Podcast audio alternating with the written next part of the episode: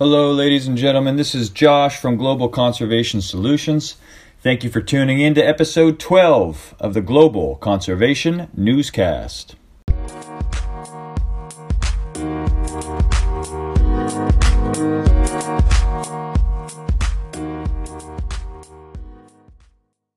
Our first story is really a remarkable one of human-wildlife coexistence coming out of India. India is home to a unique subspecies of leopard, aptly named the Indian leopard, which by the 1960s was at an all-time low of just 6,000 to 7,000 individuals in the entire country. The reason for their decline was mainly due to illegal poaching to sell their body parts on the black market, as well as retaliation killings by farmers if and when leopards were thought responsible for killing livestock.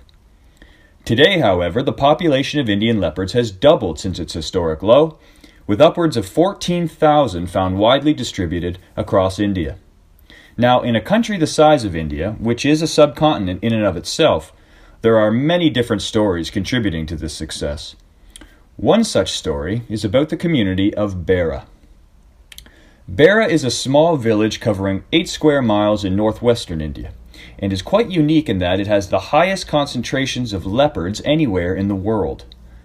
Leopards today are protected by law in India, and the local state forestry department compensates farmers who lose cattle due to leopard predation, a program aimed to help minimize human-leopard conflict. Yet, Bera takes leopard conservation beyond just tolerance, where the people actually welcome and encourage leopards in and around their community. This is because leopards help regulate the number of herbivores and other wildlife that would otherwise eat villagers' crops, and there is also a growing ecotourism industry around viewing leopards, which helps bring employment into the community. What has resulted is a culture of coexistence. The villagers allow the leopards to live freely, and it appears the leopards respond in kind, as there's been no leopard attacks in Bera for over a century, despite the high concentrations. This really is a fascinating story, and one with many lessons that I'm sure can be applied all over the world, where humans and large predators share a landscape together.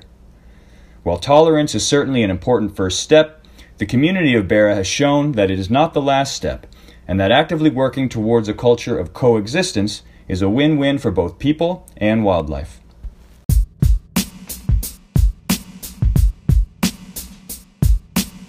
Efforts to bring back the griffon vulture to the Rhodope Mountains of Europe are paying off after decades of hard work. The Rhodopes are found in southern Bulgaria and eastern Greece, and while the area is known for having an abundance of birds of prey, like elsewhere in Europe, vultures have not fared so well. Griffon vultures in particular were thought to have been locally extinct in the Rhodopes by the early 1970s, as their population crashed from both habitat loss and direct persecution by poisoning. However, in 1986, a single griffon vulture colony was discovered, consisting of about 20 birds in total, but only 3 breeding pairs. The discovery sparked a conservation program to protect this last colony, and it's from these humble beginnings that the griffon vulture is making a comeback in the Rhodopes today. Conservation efforts by the Rewilding Rhodopes Foundation, the Bulgarian Society for the Protection of Birds, and several other organizations focus on increasing vulture food availability, halting poaching and poisoning, and reducing collisions with power lines. Today, there are over 100 breeding pairs of griffon vultures soaring over the Rhodopes of Greece and Bulgaria. And thanks to the hard work of these organizations, the population has been increasing for the last 3 consecutive years. So this is a great example of successful rewilding in Europe, and we'll be keeping tabs on this story as the griffon vulture reclaims the skies over the Rhodope Mountains once again.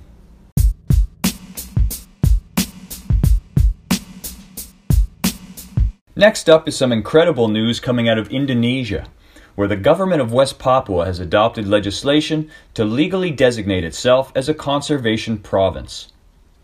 West Papua is located on the island of New Guinea, covering an area of over 120,000 square kilometers. 90% of West Papua is forested, and believe it or not, some of this tropical forest is so remote that it still remains unexplored today.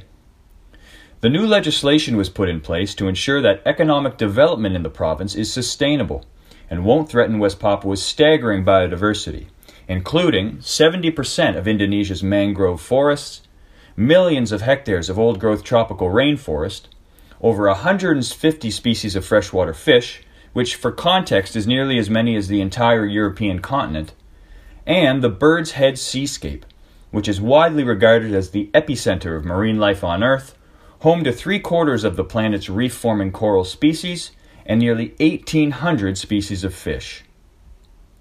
The terrestrial and marine ecosystems of West Papua are some of the healthiest in Southeast Asia, and the new legislation will ensure that they remain as such, while also promoting sustainable jobs and upholding the rights of the province's indigenous peoples. So we want to congratulate West Papua on their bold leadership in showing the world that good economics does not come at the expense of the environment and biodiversity. We hope this designation acts as a catalyst for other countries to follow. And of course, you'll hear it here first, if and when they do.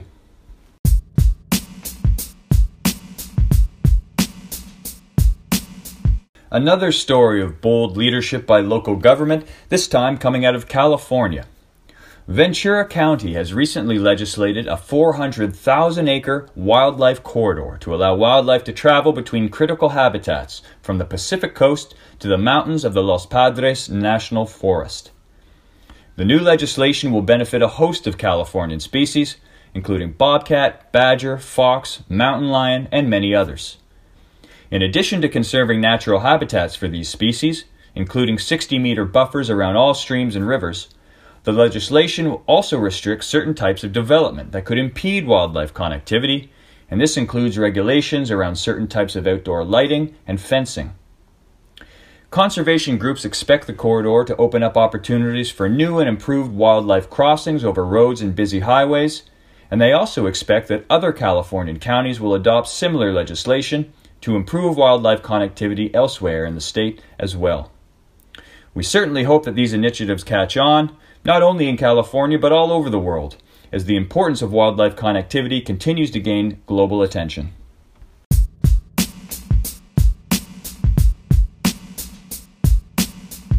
In Vietnam, a project to restore coral reefs off of Cham Island is bringing back both rare fish and economic opportunities to the local community. Cham Island is located off the coast of central Vietnam in the Southeast Asia Sea, and the rich coral reefs surrounding the island are recognized both as a UNESCO Biosphere Reserve as well as a marine protected area. However, over the years, certain areas of the reef became heavily polluted due to dumping of garbage and accumulation of ocean plastic, and this was degrading large swaths of the reef. To combat this, a dual conservation approach was adopted by the Management Board of Cham Island. In 2011, the board introduced a Recycle, Reduce, Reuse program for the local community to curb dumping, and in 2015 began reintroducing corals to the affected areas.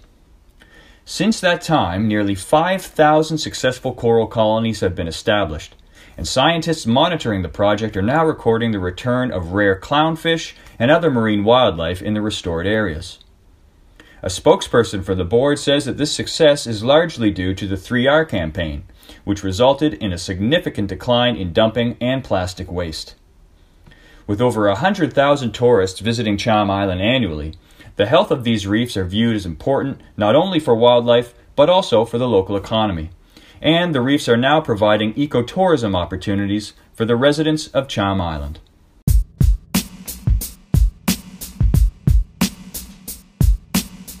After 20 years of battling a highly contagious cancer, new research shows that the future is looking brighter for the endangered Tasmanian devil.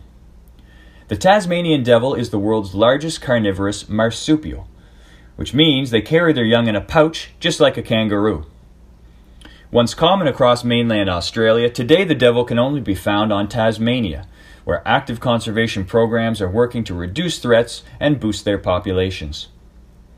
Over the past 2 decades, the primary threat to the survival of Tasmanian devils was a unique cancer called devil facial tumor disease. First discovered in 1996, since that time, this disease has spread across 95% of the devil population, with up to 90% mortality of infected animals. However, new research by an international team of scientists from Australia, United Kingdom, United States, and France has shown that over the past 5 years, some devils have developed a tolerance and even a resistance to the cancer without any human intervention. In fact, there are now 23 cases of tumor regression, showing that the devils are gaining a natural capacity to fight and recover from this cancer, resulting in a stabilized population after what was, for many years, a steady decline towards extinction. Conservation efforts are now shifting focus to encourage this natural resistance in the Tasmanian devil population, and researchers are optimistic that this could be the turning point for the species. So not only is this an incredible revival story for an iconic species of wildlife, but also an amazing show of evolution right before our very eyes. Of course, we'll continue to follow this story, as no doubt there will be more encouraging news in the near future for the Tasmanian devil.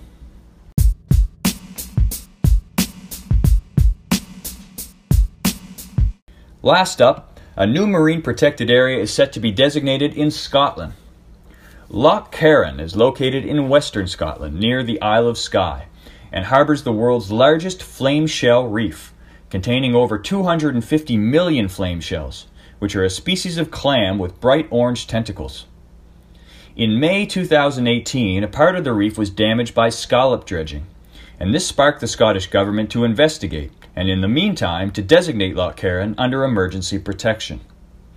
Since then, marine conservationists have shown that Loch Carron Reef is of international importance, supporting hundreds of species of fish and crustaceans, as well as an important nursery ground for commercially important scallops and other shellfish, in addition to the flame shells. A public consultation period is currently underway to gauge the level of local support for marine protection, and it is expected that Loch Carron will be permanently designated as a marine protected area within the coming months.